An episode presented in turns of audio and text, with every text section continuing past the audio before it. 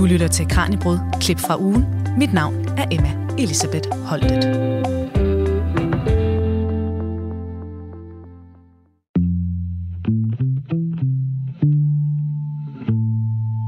Velkommen her til weekendudgaven af Radio fires daglige videnskabsprogram Kraniebrud.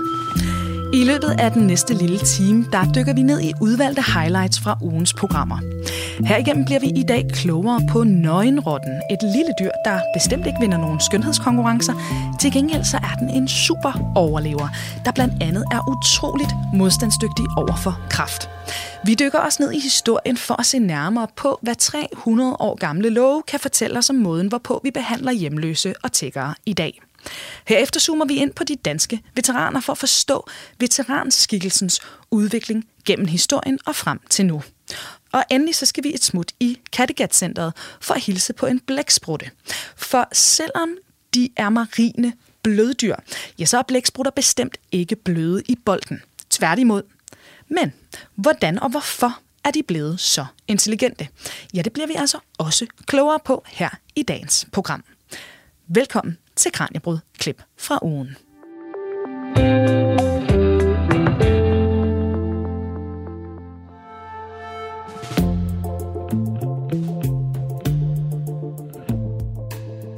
Det er måske et af de grimmeste dyr, der findes. Til gengæld så er den også en af klodens mest fascinerende beboere. Nøgenrotten er nemlig noget helt særligt. Den lever meget, meget længe i sammenligning med andre små gnavere, og øh, den bliver nærmest aldrig syg. Som navnet antyder, så er den næsten helt nøgen med undtagelse af nogle knurhår, der er fordelt ud over dens rynkede krop. Og så kan den leve under jorden, hvor iltindholdet er nede på bare ni til to procent.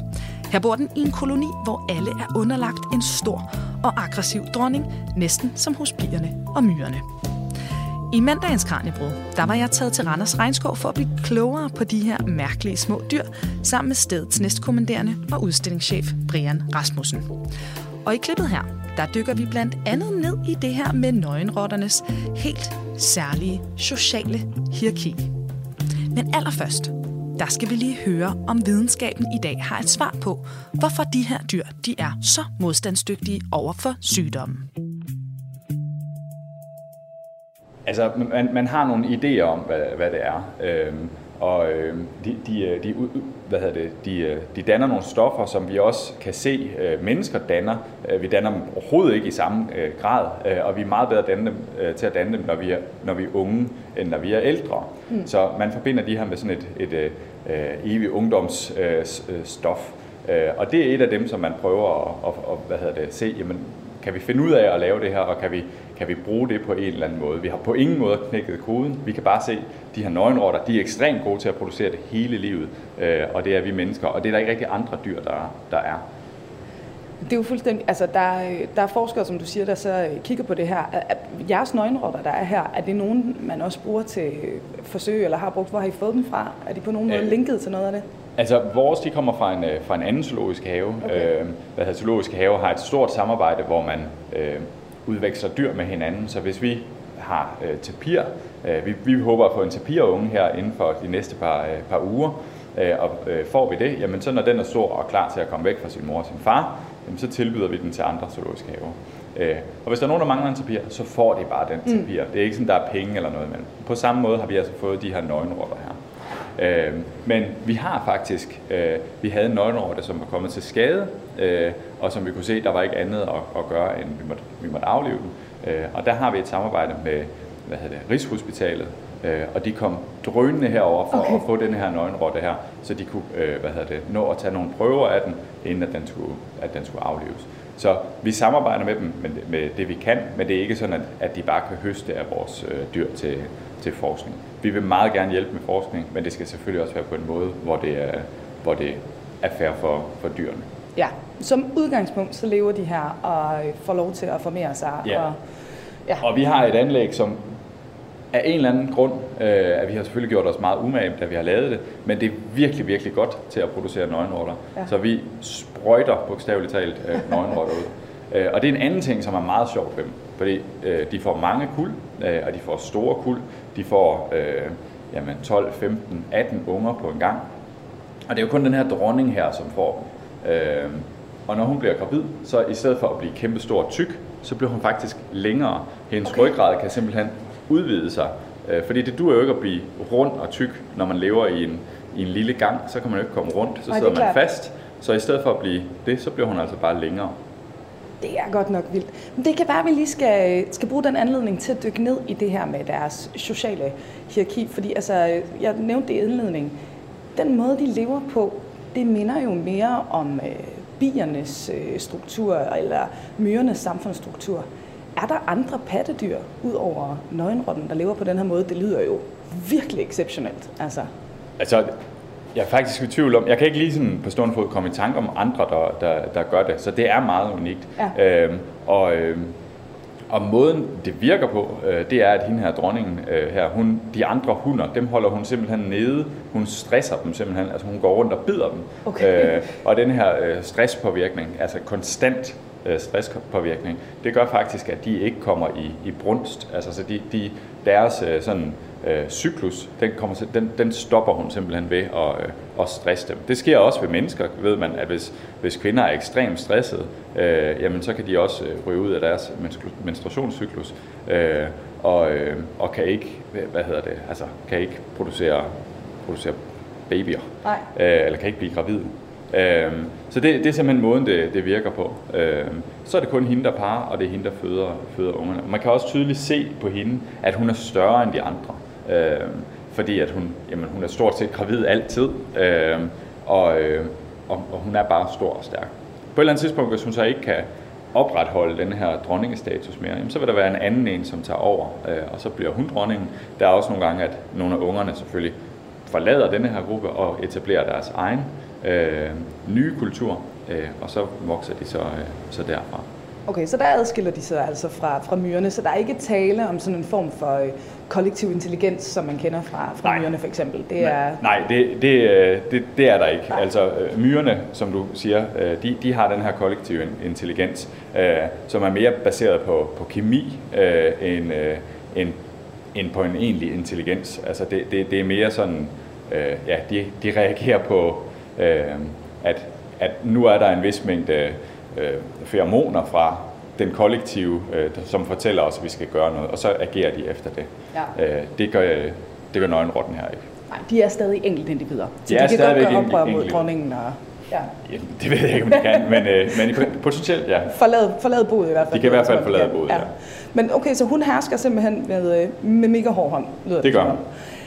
Hvad så med, altså i en myrekoloni, der har man jo øh, nogle soldatermyrer, nogle arbejdermyrer måske, øh, nogle der øh, passer øh, nogle bladlus og så videre. Altså har man også sådan en rollefordeling her i Nej, i det kolonien? ser det ikke det ser det ikke rigtig ud til. Altså øh, det her er heller ikke så komplekst øh, som som ved myrerne, hvor der er nogen der skal passe og sådan noget der. Ja. Altså dronningen er jo også den eneste der kan give give mælk. Øh, så så hun er nødt til at ligesom at give mælk til til ungerne. Det er ikke sådan hun kan lægge nogle æg, og så er der nogle andre der tager sig af det.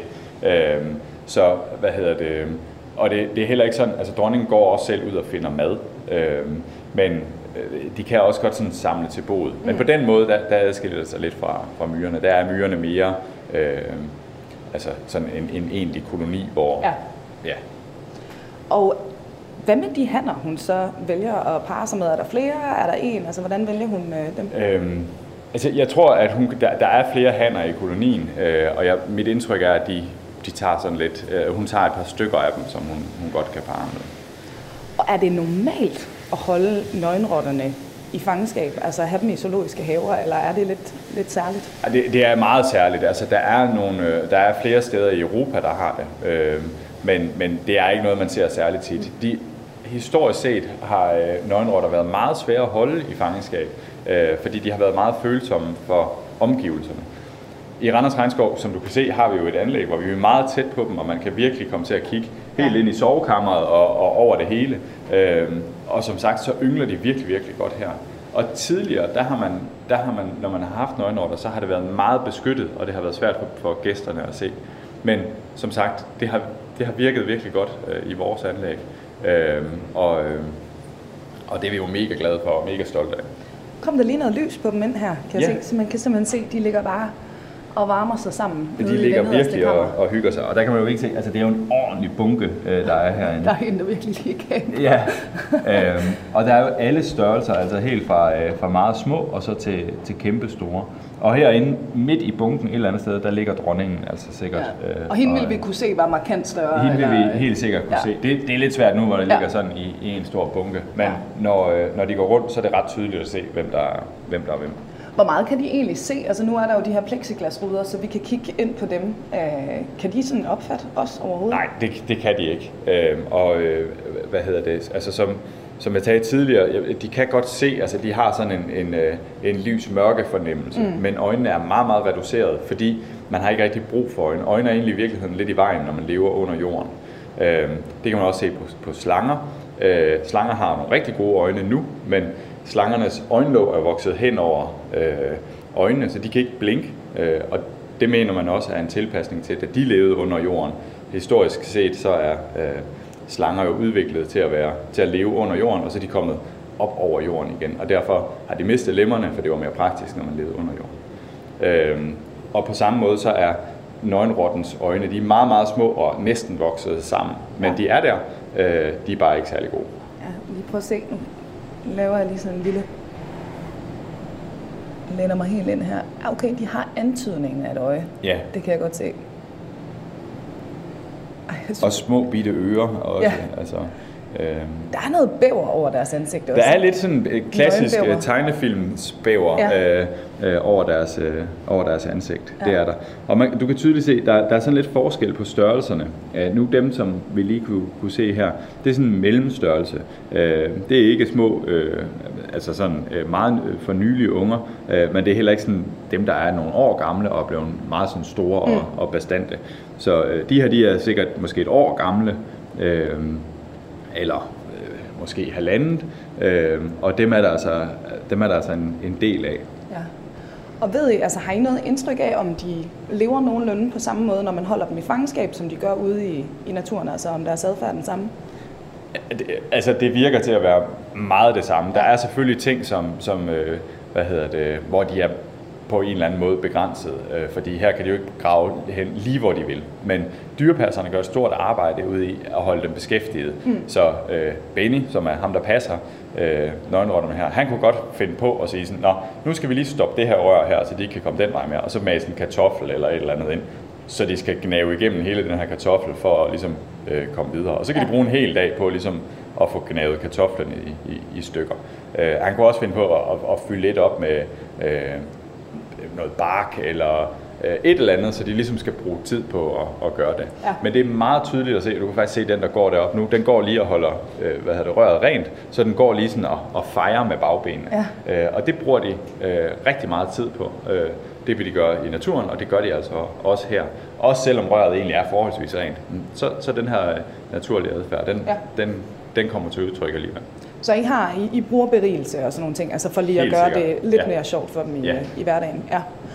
Og der var lige en fact i forhold til måden, de lever på, som jeg bliver nødt til at spørge om, fordi nu læste jeg på nettet, at det er noget med, at de simpelthen går og bider deres afkom og er ret hårde ved ungerne, når de bliver født, for ligesom at gøre dem hårdføre. hårdføre. Det er fuldstændig rigtigt. Altså, øh, livet som nøgenrotte, det, det kan godt være, at det er langt, men til gengæld så er det også hårdt fra dag ja. et af. okay. øh, altså, øh, og det ser, altså første gang vi fik unger, vi tænkte, nej, nej, nej, det går, det går simpelthen galt det her. Men det, altså, de gør det altid, og det, det, er, det er meningen. Det er simpelthen for at få, få sorteret de svage fra. Øh, hvis ikke du kan klare mosten, så dør du. Øh, okay. og, øh, og det er jo måske også noget af det, der sådan evolutionært har gjort dem så... Øh, så sejlivet, som de, som de er. Det er, fordi der er bare, det er bare et hårdt liv fra, fra dag et. Ja, så ikke bare dronningen, de er simpelthen alle sammen alle benhårde. Ja. Ja. Du lytter til Kraniebrud, klip fra ugen. Mit navn er Emma Elisabeth Holtet. Det var altså Randers Regnskovs næstkommanderende og udstillingschef Brian Rasmussen, som vi besøgte i mandagens program. I tirsdagens Kraniebrud, der var vi endnu en gang ude i felten, hvor min kollega Peter Løde mødtes med Peter Wessel Hansen, arkivar hos Københavns Stadsarkiv, og det gjorde han for at blive klogere på tiggeri før og nu. For i sytten hundrede og otte vedtager kong Frederik den fjerde en lov, der skal regulere antallet af tiggere på gaden i København. En lov, der forbød tiggeri og skabte Danmarks første overførselsindkomst i form af mere eller mindre frivillige donationer. Og så eksisterer den faktisk stadigvæk den dag i dag i en eller anden form. I klippet, vi nu skal høre, der er Peter og Peter på Christianshavn Torv, og vi hopper ind der i samtalen, hvor de ser nærmere på, hvor stort et problem tiggeri egentlig var dengang for cirka tre hundrede år siden. Jamen, det var øh, kæmpestort og havde i øvrigt været det længe.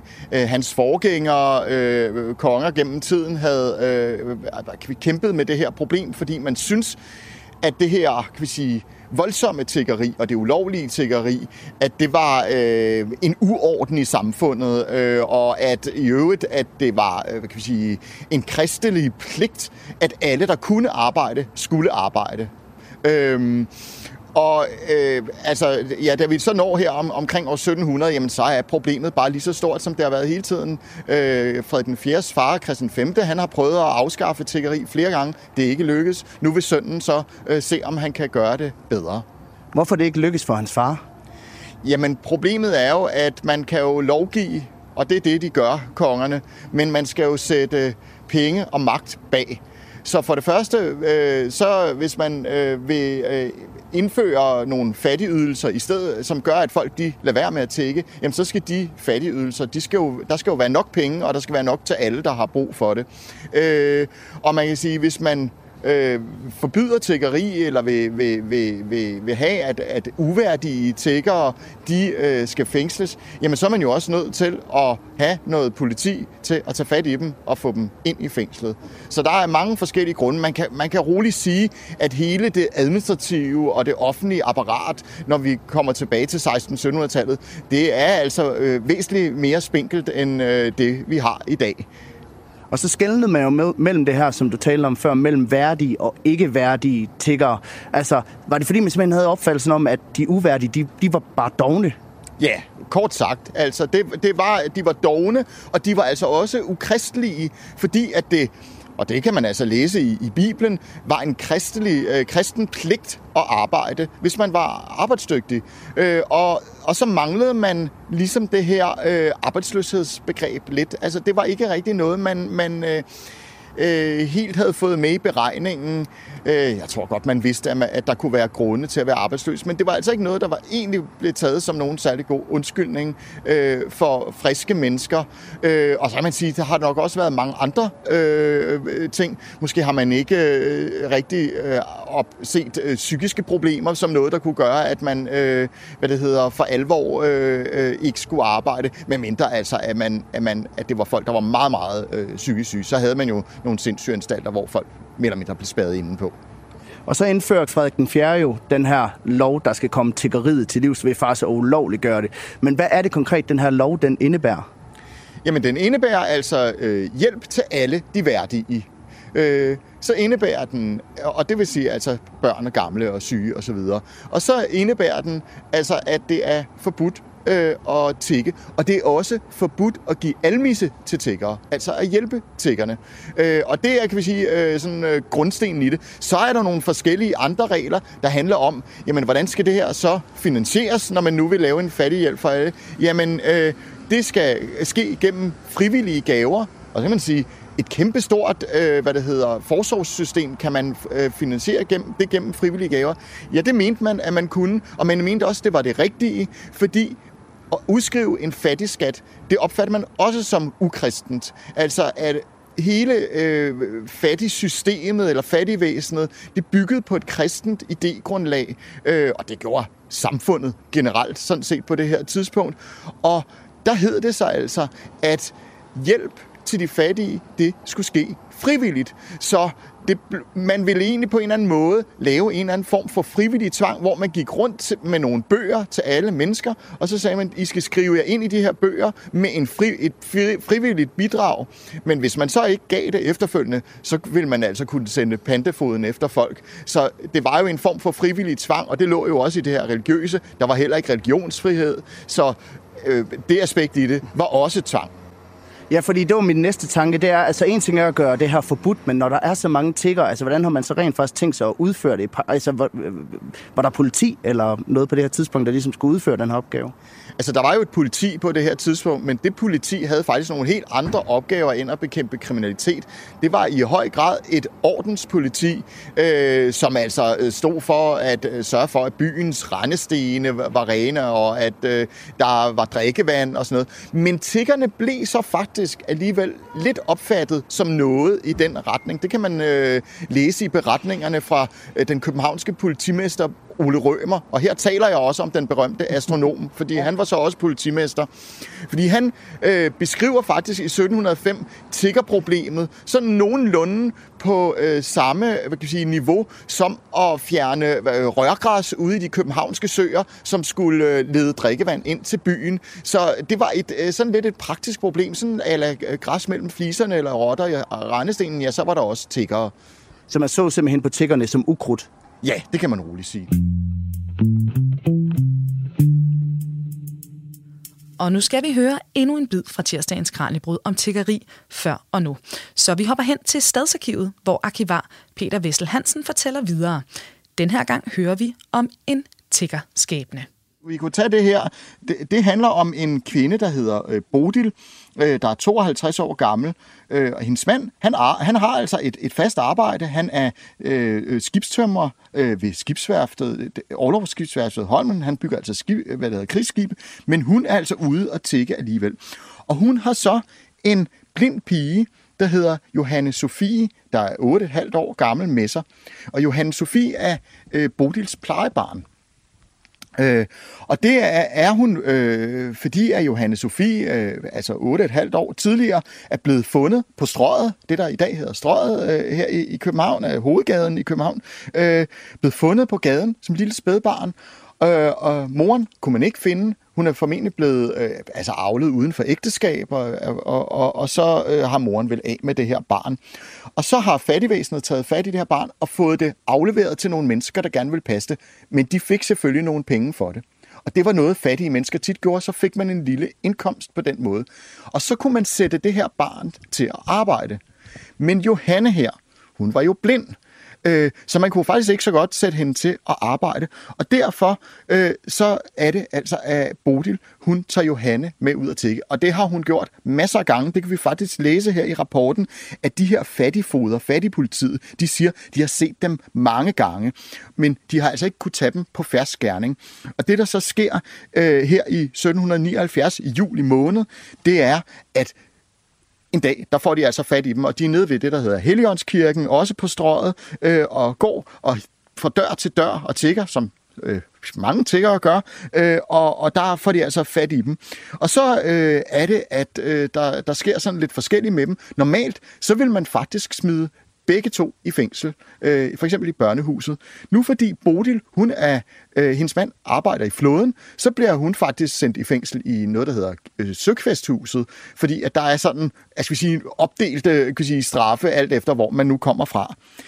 Og Johanne, der, hende vil man jo så normalt også have sendt derhen, men fordi at hun er blind, og hun er plejebarn, så øh, synes man, at det er måske ikke så smart. Man vil faktisk have hende taget ud af det her plejeforhold, fordi fattigvæsenet siger, det er jo en uorden. Nu kan vi jo se, at de her mennesker, de har kun taget hende i pleje, fordi hun kan bruges som tiggerbarn til at vække medlidenhed over for folk. Øh, fordi at et tiggerbarn, simpelthen øh, et blindt tiggerbarn, det skaber mere medlidenhed end en øh, midaldrende øh, kvinde, øh, som, som er sømandskone. Øh, så øh, man kunne i første omgang sige, at Johanne var heldig, hun slipper for fængsel, men man skal jo putte hende et andet sted hen. Og det man så vælger, det er at sætte hende på Sankt Hans Hospital. Og hvad er Sankt Hans Hospital? Ja, det eksisterer stadigvæk den dag i dag. Det er i hvert fald, hvad man vil kalde det dengang, et sindssygehospital, et psykiatrisk hospital. Øh, og øh, det kunne man jo så tænke, er det fint? Øh, nej, det er det bestemt ikke.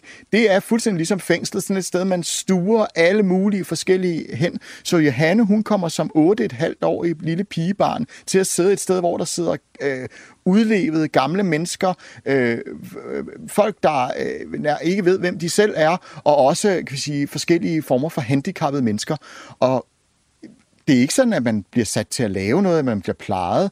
man sætter bare folk derhen, og vi kan simpelthen læse fra de arkivaler, der findes fra Sankt Hans Hospital, at hun bliver sat til at lave ingenting. Man mener, hun kan ikke arbejde.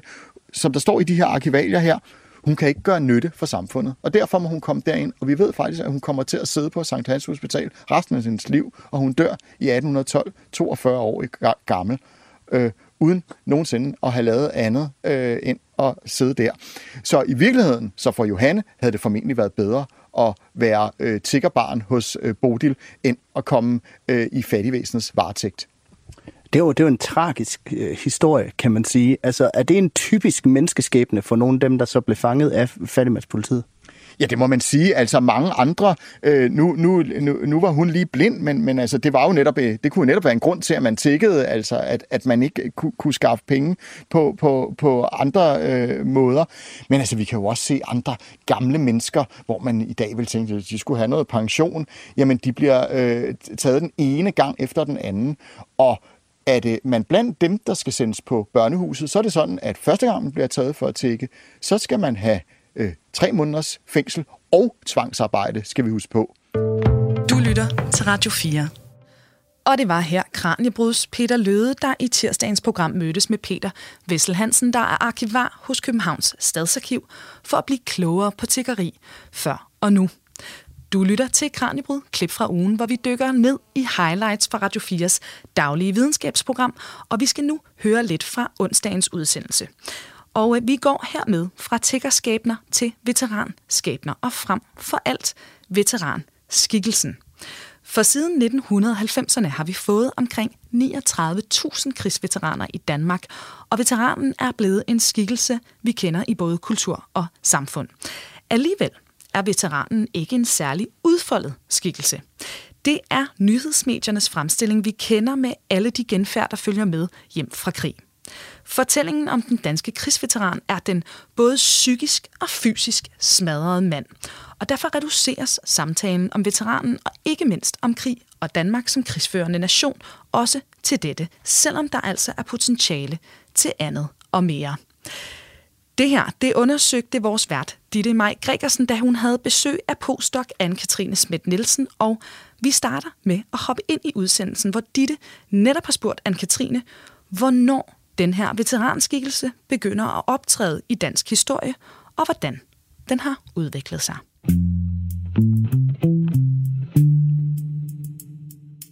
Altså man kan sige, der er et meget sådan stort hul på en eller anden måde i dansk krigsdeltagelse, cirka fra atten fireogtres og frem til starten af halvfemserne, hvor vi selvfølgelig på alle mulige måder er involveret i verdens konflikter, men ikke som aktiv krigsdeltagende nation selv. Øhm, så, og så sker der så det omkring halvfemserne, at vi begynder mere aktivt at gå ind i nogle forskellige missioner, og især jo så omkring Irak- og Afghanistan-krigene, hvor vi sender bidrag til øh, de her krige. Øhm, så der er ligesom en stor optrapning af den danske krigs, krigsdeltagelse cirka fra halvfems og frem, tooghalvfems cirka og frem. Øhm, og det, der så selvfølgelig sker, når vi går i krig, det er, at krigene producerer veteraner, og veteraner har hele tiden eksisteret, så, så vi har for eksempel haft F N-bidrag på Cypern og så videre op gennem, op gennem nitten hundrede-tallet, og det er også en veterangruppe, men den veterangruppe har bare været ekstremt overset og underbehandlet på en eller anden måde. Men der sker det med de nye krige, at veteranerne bliver en større sådan, social gruppe, der kommer simpelthen flere veteraner, og det bliver en mere synlig gruppe. Så vi begynder i højere og højere grad at ja, lægge mærke til dem, tale om dem. De begynder at have indflydelse på det politiske. Vi får en veteranpolitik i to tusind og ti, den første, den bliver så revideret i to tusind og seksten. Vi får et monument til de faldne, og vi får et monument, der skal hædre de udsendte. Vi får en flagdag. Så der begynder at være den her sådan, både politiske, men også civilsamfundslige øh, interesse for veteranfiguren omkring øh, nul, øh, slutningen af nullerne, starten af tierne. Kan man sige noget om, hvordan altså, synet på veteranen har udviklet sig? Altså når det begynder, øh, vi begynder at få flere og flere veteraner fra, fra nitten halvfemserne og frem. Ja, altså man kan sige, at der i hvert fald begynder at være en ekstrem opmærksomhed på veteranerne. Det går virkelig, virkelig langsomt i starten. Det peger min undersøgelse også på, at øh, i halvfemserne bruges veteranbegrebet stort set ikke. Øh, der er nogle øh, militærhistorikere, der har kigget på, hvornår veteranbegrebet dukker op i folketingsdebatter. Der peger de først på, at det sker omkring to tusind og ti. Og det er også det, min undersøgelse af nyhedsdækningen viser, at jamen, det eksploderer omkring 2000 og ni, ti, elleve stykker, der kommer virkelig en fornyet opmærksomhed på den her veteranfigur. Så det er egentlig svært at sige noget om, hvordan den udvikler sig, fordi den er så underbelyst, den her figur, før nitten halvfemserne. Og det er jo igen ikke for at sige, at der ikke har været veteraner. Der har været øh, for eksempel mænd og kvinder, der har været udsendt til Cypern, og som kom, er kommet hjem øh, øh, som veteraner. Men der har bare ikke været den her forskning i, hvordan vi forstår dem gennem øh, fortællinger, for eksempel. Nej, men altså, så man kan sige, at udviklingen er faktisk, at man begynder at bruge øh, altså begrebet veteraner, det begynder sådan at optræde medierne på en anden måde. Altså, der kommer flere og flere øh, veteraner, der kommer også mere og mere, øh, hvad hedder sådan noget, medieomtale. Lige præcis, ja. At der har stort set ikke været noget øh, op gennem halvfemserne og starten af nullerne, men så eksploderer det virkelig. Der kommer sindssygt meget øh, opmærksomhed på de her veteraner, eller sindssygt meget, men der kommer virkelig ny opmærksomhed på de her veteraner, omkring øh, slutningen af nullerne og starten af tierne. Og det, og det er jo sådan set egentlig det nye, kan man sige, at vi begynder overhovedet at tale om den her øh, gruppe, som jo er en sådan betydelig social gruppe. Nu sagde du selv, der er omkring niogtredive tusind øh, danske veteraner, ikke? Og, og hvis man tæller helt tilbage til nitten otteogfyrre, så regner man faktisk med, at der er omkring tres tusind danske veteraner. Så det er jo en sådan stor øh, social gruppe efterhånden, øh, og nogle af dem har også blandet sig meget, været meget markante, så det er også sådan en, ja, en ny gruppe, der har noget at sige, og det ser vi virkelig omkring øh, slutningen af nullerne, starten af tierne. Og vi bliver i onsdagens Kraniebrud om veteranskikkelsen lidt endnu. I det næste klip, der fortæller postdoc Anne-Katrine Schmidt Nielsen om mediernes fremstilling af veteranen. For hvad er det typisk for nogle fortællinger, vi møder her? Altså, den sådan helt grundlæggende fortælling, der er, det er, at øh, mænd tager i krig og bliver skadet af det på en eller anden måde. Det kan så enten være fysisk, altså at de bliver øh, øh, skadet ved at skulle have amputeret ben, lemmer osv., eller det kan være psykisk, og der har vi særligt en fortælling om traumer og om P T S D.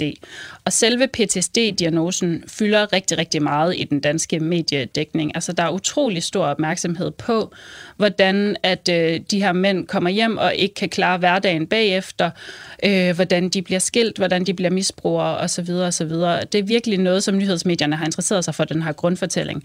Øh, og selv hvis tallene for eksempel peger på, at, at det er en, heldigvis er en mindre gruppe, der bliver fysisk eller psykisk skadet, undskyld, øh, så er der stadigvæk sådan en fremskrivning af, når man så bliver de det nok på sigt. Altså, så det er næsten svært at slippe ud af den her grundfortælling, også for veteranerne, fordi der er en eller anden idé om, at man kan faktisk ikke slippe fra krigen uden at være psykisk skadet.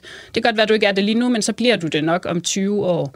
Øh, så den her sådan tidslige fornemmelse er også ret spændende i medierne, at, at der er sådan en grundidé om, at krigen bare fuldstændig ændrer en, og altid på en sårende eller på, ja, på en, en problematisk måde. Ja, altså hvad er det for nogle fortællinger, der mangler i det her? Jamen jeg synes jo, at øh, det er helt vildt vigtigt, det vil jeg gerne starte med at sige, det er vigtigt, at vi snakker om de psykiske krigsskader, der er, og de mænd og kvinder, der kommer hjem og har problemer med det bagefter. Det, det synes jeg slet ikke, at vi skal lade være med at tale om. Men man kan sige, at øh, det netop kan virke stigmatiserende, ikke? At der er nogen, der føler, at de ikke er repræsenteret gennem den her fortælling, og der er nogen, der måske føler, at de ikke kan komme til orde med deres øh, ja, erfaringer og den måde, de lever deres liv på i dag. Så man kunne jo åbne feltet og så sige, nå, men er der ikke også behov for øh, fortællinger om veteraner, der klarer det helt vildt godt, efter de kommer hjem og bruger deres øh, erfaringer til noget super godt, eller der er brug for fortællinger måske om veteraner, der ikke er påvirket overhovedet af deres kriserfaring, ikke? Det er jo selvfølgelig svært i forhold til nyhedskriterier og så videre, hvordan man laver den slags historie, men jeg synes, der er et, et behov for at åbne feltet for forskellige erfaringer, kan, kan få indflydelse på den måde, som det gængse danske mediepublikum så opfatter de her veteraner på, fordi det er jo det, der er konsekvensen, når medierne hele tiden gentager de her historier, så er det jo, at vi som læsere, seere og så videre netop forventer, at det er den form for erfaringer, som alle veteraner har med hjemme. Ja, altså, og hvad bliver konsekvenserne af den her, nu siger jeg noget, ensidige øh, fremstilling af veteranerne? Jamen, altså, for det første netop stigmatisering af en stor social gruppe, ikke? Kan man sige, det er selvfølgelig problematisk i sig selv. Så er der den her øh, problematik omkring, at vi så netop fortæller kriserfaringen, Danmarks krigsindsats gennem individet. Altså, det er altid den individuelle lidelseshistorie omkring problemer med at komme hjem, skilsmisse, problemer med systemet, problemer med at få erstatning osv. Øhm, og der kunne man jo åbne feltet for at have alle mulige andre former for diskussioner, som veteranfiguren også er vigtig i forhold til, ikke? Altså, nu kan man se fordi øh, veteranerne har eksempelvis blandet sig i debatten omkring, hvordan vi giver øh, beskyttelse til de afghanske medarbejdere, der har været efter Taliban genovertog magten i landet. Så det er jo en helt anden form for diskurs eller form for fortælling, som er på spil. Der, der er det veteranen som en, en livsklog eller en erfaren mand, som har en stemme, vi skal, skal lytte til, som har et eller andet politisk budskab. Det er jo en anden fortælling end den her psykisk sårbare mand, som bare sidder bag nedrullede gardiner og har det slemt. Så jeg mener, der er behov for, at man åbner feltet netop for andre former for stemmer og erfaringer også kan komme til ord. Ja, altså vi var lidt, øh, vi var kort inde omkring det her med, med de fjerne krige. Altså jeg tænker også, at når vi, når, når vi fokuserer på den der øh, individuelle øh, veteranhistorie, mm. så bliver de fjerne krige på en eller anden måde endnu fjernere. Ja, det kan du sige. Man kan også sige, at det måske netop er et greb, som medierne så tyrer til for at kunne på en eller anden måde gøre de her meget fjerne, abstrakte, både geografisk, men også eksistentielt i fjerne krige for rigtig mange danskere, konkretere og nærværende igen, ikke? Altså, fordi så kan vi da i det mindste forholde os til denne her øh, hjemkommende mand, som, som vi så skal gøre noget ved. Og det er også endnu en konsekvens af den her mediediskurs, det er, at, at den danske nation som sådan bliver fremstillet som en velfærdsstat, der skal tage sig af de her sårede veteraner, fordi de skal være patienter, eller de er patienter i sundhedssystemet, og vi skal tage af dem, og vi skal, vi skal gøre det rigtigt for dem. Men så har vi måske ikke helt samtalen omkring, at de jo også er blevet såret, fordi Danmark er en krigsførende nation, som er i gang med øh, at ja, deltage aktivt i alle mulige former for kriseindsatser. Så der bliver den der sådan, øh, fortælling med, den er med til at udgrænse nogle andre perspektiver, kan man sige, ikke? Altså netop den her måske sådan bredere demokratiske samtale omkring, hvad gør det overhovedet ved Danmark som nation, at vi er krigsførende, i stedet for altid at snakke om øh, veteranen som et offer, som, som sundhed systemet så skal tage sig af. Og vi fortsætter med samtalen om den danske veteranskikkelse i det sidste klip. Der fortæller Anne-Katrine Schmidt Nielsen om, hvordan hun i forbindelse med sin P H D undersøgte en række litterære og kunstneriske værker. Og hun svarer her på, hvordan netop de her fremstillinger adskiller sig fra nyhedsmediernes dækning. Først og fremmest kan man sige, at rigtig mange af dem trækker på den samme sådan grundforståelse, som, der, som vi ser i nyhedsmedierne. Så rigtig mange af dem vil også gerne tale om den her sårede øh, veteranskikkelse. Meget gerne den psykisk sårede. Der er en ekstrem interesse for P T S D, for traumer, for flashbacks osv. i meget af kunsten og kulturen. Øhm, mange af lytterne har måske øhm, set øh, Herrens Veje, hvor vi følger August, den her unge præstesøn, som bliver udsendt, øhm, og så under udsendelsen skyder han en kvinde, og efter hjemkomsten til Danmark igen, bliver han så helt konkret hjemsøgt af den her kvinde. Altså hun øh, dukker op på alle mulige ubehagelige måder, på alle mulige ubehagelige tidspunkter, og det ender med, at han både kommer ud i et misbrug, han får familieproblemer, og til sidst er han så tydeligvis mentalt ustabil på grund af det her genfærd, at han ender med at tage livet af sig selv. Øhm, så det er sådan en del af kunsten og kulturen interesserer sig for den samme grundfortælling omkring det her med, at krigen ændrer os på, på en problematisk måde. Ja. Men så er der også en, nogle andre grupper af, af kunstværker og kulturprodukter, som gør noget andet med veteranfiguren. Og der kan man sådan sige, at der er to overordnede grupper. Der er en, som primært interesserer sig for kroppen, altså hvordan kroppen er påvirket efter den her krigsdeltagelse, hvordan det er helt fysisk øh, at komme hjem igen som, som veteran. Og det er ikke fordi, at der ikke er nogen øh, psykiske eftervirkninger, og der ikke er noget sådan overhovedet øh, på spil her omkring traumer, eller hvordan det er svært at komme hjem, psykisk også og følelsesmæssigt, men der er bare et andet fokus på, hvordan det kropsligt også er at komme hjem. Og så er der en anden gruppe, der så faktisk primært bruger veteranfiguren som afsæt til at have sådan en mere politisk eller etisk samtale omkring krig, altså hvor veteranen netop øh, åbner for det her bredere perspektiv omkring, hvad er det så krig gør ved mennesker mere generelt, og hvad krig gør ved øh, Danmark og Afghanistan for eksempel som øh, nationer. Øh, så, så der er sådan de tre overordnede grupper, kan man sige. Den første trækker på mediediskursen, den anden har mere sådan kropslig fremstilling, og den tredje har sådan det her politisk-etiske perspektiv på en eller anden måde. Ja, og vi kommer til at høre nogle forskellige uddrag fra, fra nogle af de værker, du faktisk har undersøgt. Men altså, jeg kan, lade være, jeg kan ikke lade være at tænke, hvad det er, der spiller ind. Fordi jeg tænker, en ting er en nyhedsartikel, mm. øh, men når man så går ind i altså i, i litteraturen og i kunsten, det er jo bare nogle helt andre greb, man har mm. at gøre med. Så jeg tænker, at det er vel egentlig meget naturligt, at det så også er nogle andre muligheder, der bliver brugt for at formidle det her. Øh, altså, er det, er det sådan det, der er, er, er på spil, eller er det også, jamen jeg ved ikke, hvad jeg skal kalde det, øhm, øh, muligheden for sådan at søge ly i fiktionen, der så giver plads til at kunne fortælle nogle andre ting, eller hvad? Hmm. Altså, jeg tænker, at der er selvfølgelig noget med det her med fiktionen som et, et rum, hvor man kan afprøve andre former for fortællinger. Men der er også bare noget med, grundlæggende med kunsten, eller æstetikken, kan vi sige, som gør, at man kan netop bruge sproget på en anden måde. Man kan bruge billeder på en anden måde. Man, man har rum til at eksperimentere med netop andre stemmer, andre perspektiver osv. Så det er det, kunst og kulturen kan for mig at se. Det kan afmontere dagligdagssproget på en måde, og så netop åbne for, at vi, vi ser noget andet lige pludselig, fordi man kan bruge noget på en spændende måde. Man kan tage et begreb og gøre det meget konkret. For eksempel ser vi den her hjemsøgelsesfigur øh, konkretiseret i rigtig meget af materialet, hvor der er faktiske spøgelser på spil. Ting, der lige pludselig dukker op fra fortiden i nutiden og påvirker de her veteraner. Øh, så der kan kunsten og kulturen jo noget andet end, end nyhedsmedierne, for eksempel. Ikke? Ja, fordi det er ikke så tit, man læser om øh, spøgelser i en, en nyhedsartikel. Nej. Altså, og det synes jeg jo også giver god mening. Jeg vil jo gerne som civil... Jeg, jeg, jeg kan ikke forstå krig. Mm. Jeg har jo ikke været der. Jeg har læst mig igennem øh, nogle af de digte, vi skal høre om lidt. Og, og jeg synes jo stadig, det er svært at forstå, men det kan man sige, det kommunikerer til mig på en anden måde. Altså, det rører mm. mig på en anden måde. Ja. Øhm, så det her med flere veje ind til at forstå den her veteranskikkelse. Ja. Det synes jeg helt klart, at, at, at kunsten og kulturens potentiale, ikke? Altså det der med, du selv siger med... forståelsen, altså det kan godt være, at vi kan forstå noget øh, faktuelt og rationelt gennem nyhedsmedier eksempelvis, men der kan kunst og kulturen jo noget andet, der kan det åbne et eller andet for eksempel kropsligt eller følelsesmæssigt øh, resonansrum, hvor vi gennem indlevelse eller gennem ja, øh, fremmedgørelse på en eller anden måde kan, noget, kan se nogle andre potentialer i de her fortællinger. Du lytter til Radio fire. Fortalte her postdoc Anne-Katrine Schmidt Nielsen til vores vært Ditte Maj Gregersen i onsdagens udsendelse. Du lytter lige nu til klip fra ugen, hvor vi dykker ned i highlights fra Kraniebrud Radio fires daglige videnskabsprogram. Nu skal vi til det aller sidste klip, og hermed vender vi tilbage til dyreriget. For vi skal nu blive klogere på endnu en fascinerende art, blæksprutten.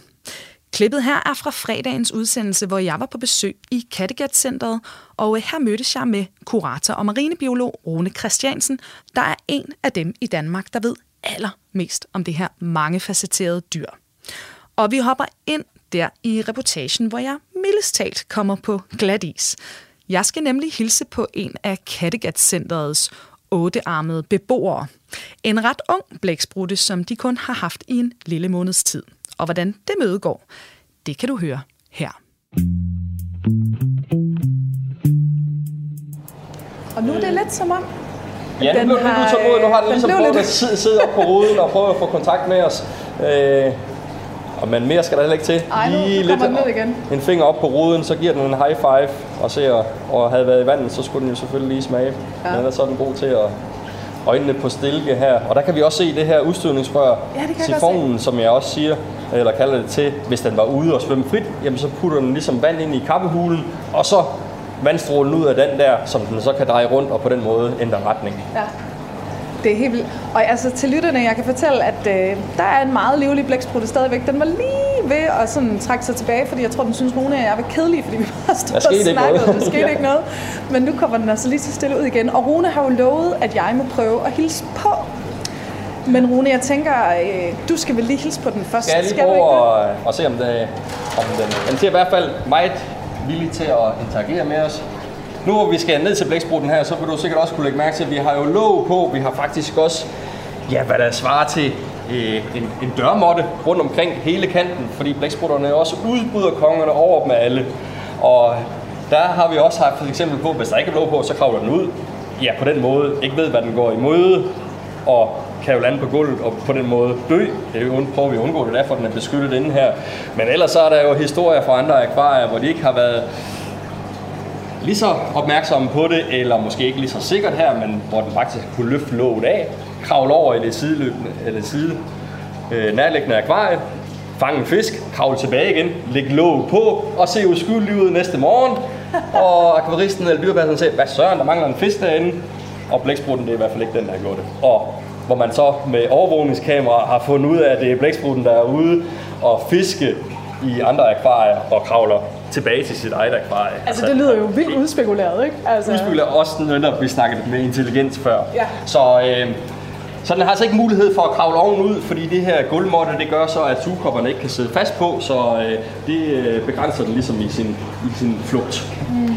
Men øh, så derfor så kan vi godt bruge samvittighed, lige sætte den lidt til side her, så nu ser vi, om vi vil hilse på. Nu stikker Rune simpelthen sin hånd ned til, til blæksprutten nede i akvariet. Jeg starter lige med at sprøjte lidt hen på mig. Vil du sige hej? Og igen sprøjte den. Jeg kan mærke det, men det er måske lidt svært at se, men altså, den kommer lidt tæt på, når den ikke kan. Ja, den sprøjter med. Man, ja, med sin øh, vandstråle. Se, nu kommer der en arm ud. Frivillig, jeg er ikke selv hen. Oh. Lige hen og røre to sekunder, og tilbage med armen igen. Nogle gange så bliver det jo ved, så det er ikke til at være noget her, men altså, som sagt er vi lige i starten af det her nye, så det skal gå forsigtigt til for sig.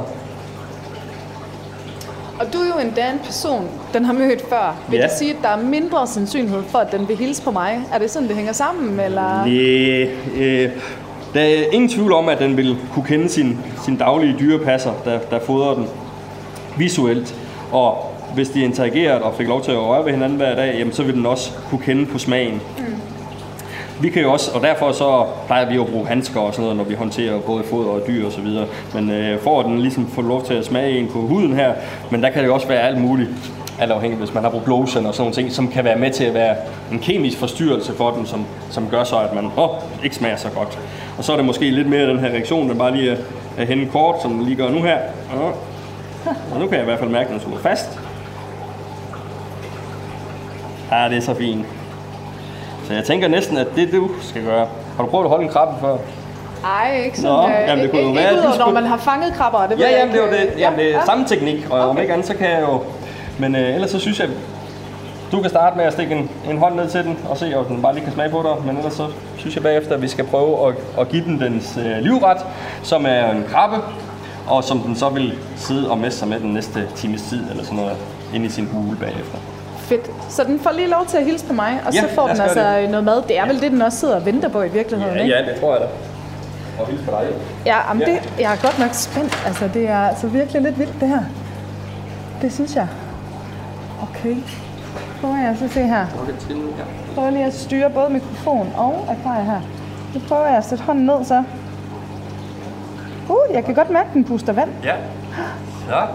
Uh. Okay, den suger hårdt fast. Nu vil den gerne have fat i dig. oh, ej, ej, ej, ej, det skulle jeg ikke. Det er fint. øh, lytterne kunne ikke... Øh, det er mig, jeg gik fuld on i panik. Og smed nærmest øh, den sugede virkelig til. Den sugede op, og så løfter den i hulen, for det suger den jo også fast i det ja. P V C-rør, vi har liggende nede i. Okay. Øh, men... Øh, uh, jeg var bange for, at jeg gjorde det var noget mad, som den gerne ville have med ind og undersøge lidt nærmere. Dine fingre, de duftede. Det er jo ikke, fordi vi har aldrig nogensinde oplevet, at de har bidt os. øh, men ellers så er det jo sundt nok at have en respekt for det her næb herinde, som vil være det næste instans. Men du kan jo se, den kigger ja, jeg følte, jeg følte jo næsten, at det var ja, der, den var ja, ja, på vej ind ja, med min hånd, ja. ikke? Altså... Men der er det jo med, at de, de behøver sikkert smage med munden. Hvor hajerne, jamen det er jo der, de undersøger med, med bisserne, ja. som giver skade. Her, der har den undersøgt inden, så det er lige så meget, hvad er det for noget? Ind, og jeg skal undersøge det nærmere. Så derfor den holdt lidt mere fat i dig, jeg var lidt mere ivrig. Øh, du smagte måske også bedre, til at den skulle undersøge det lidt nærmere.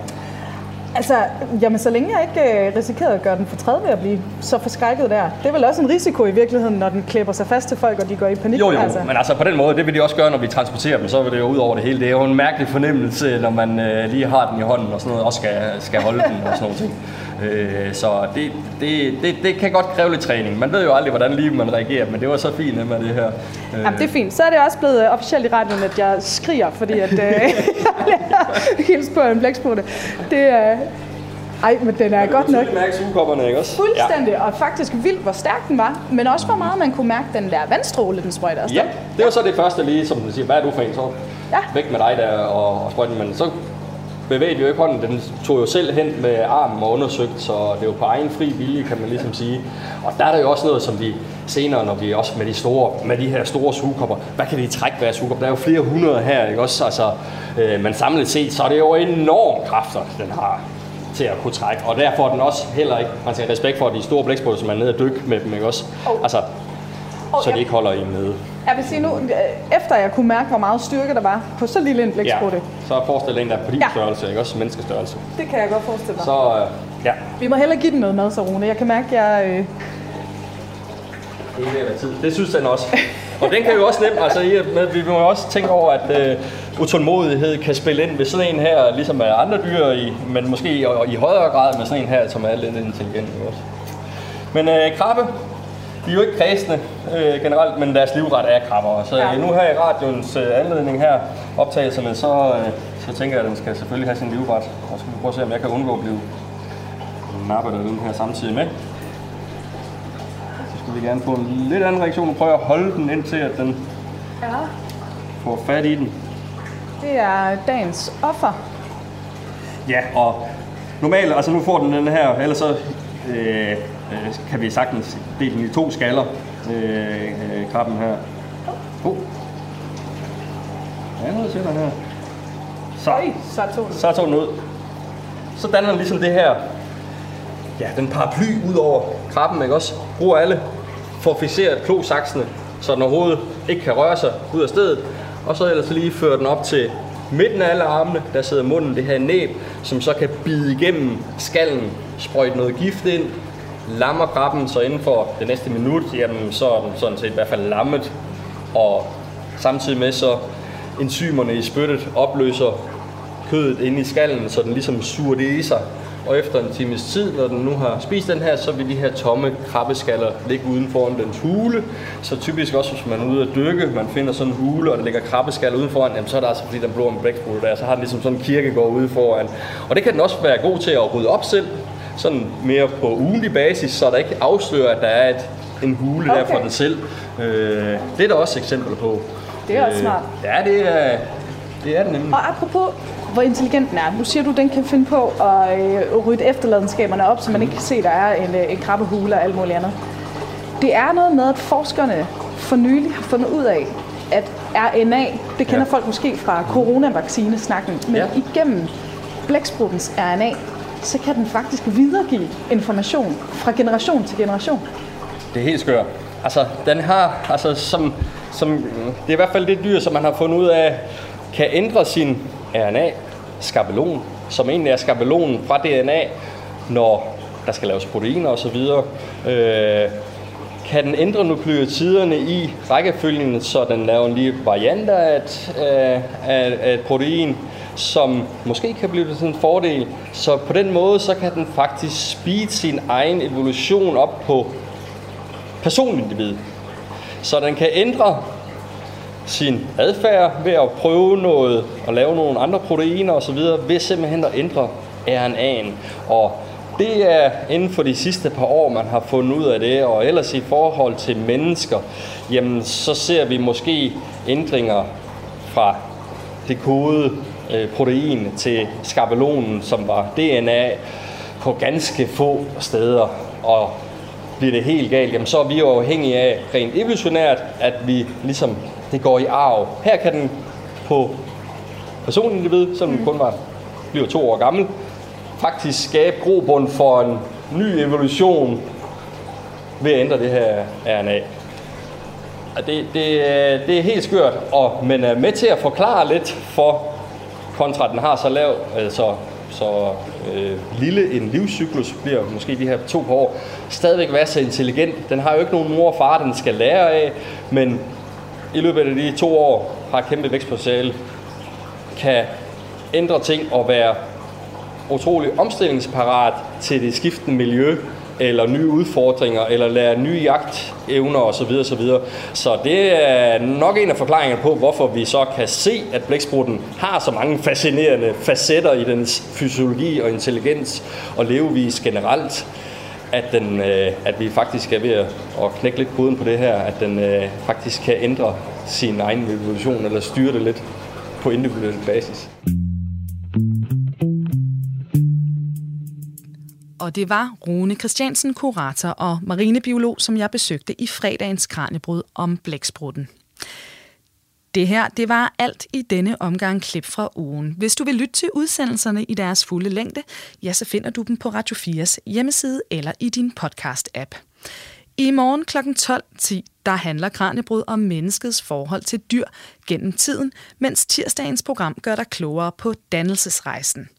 Onsdag, der nørder vi ned i det digitale drømmeland, mens vi på torsdag ser nærmere på inflation. Og på fredag, der sender vi live om kernevåben og dommedagsuret, der symboliserer menneskehedens risiko for selvudslettelse.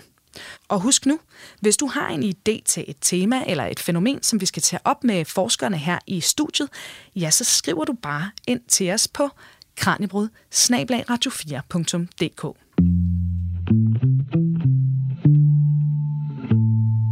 Og øh, nu er der ikke andet tilbage end at sige farvel for den her gang.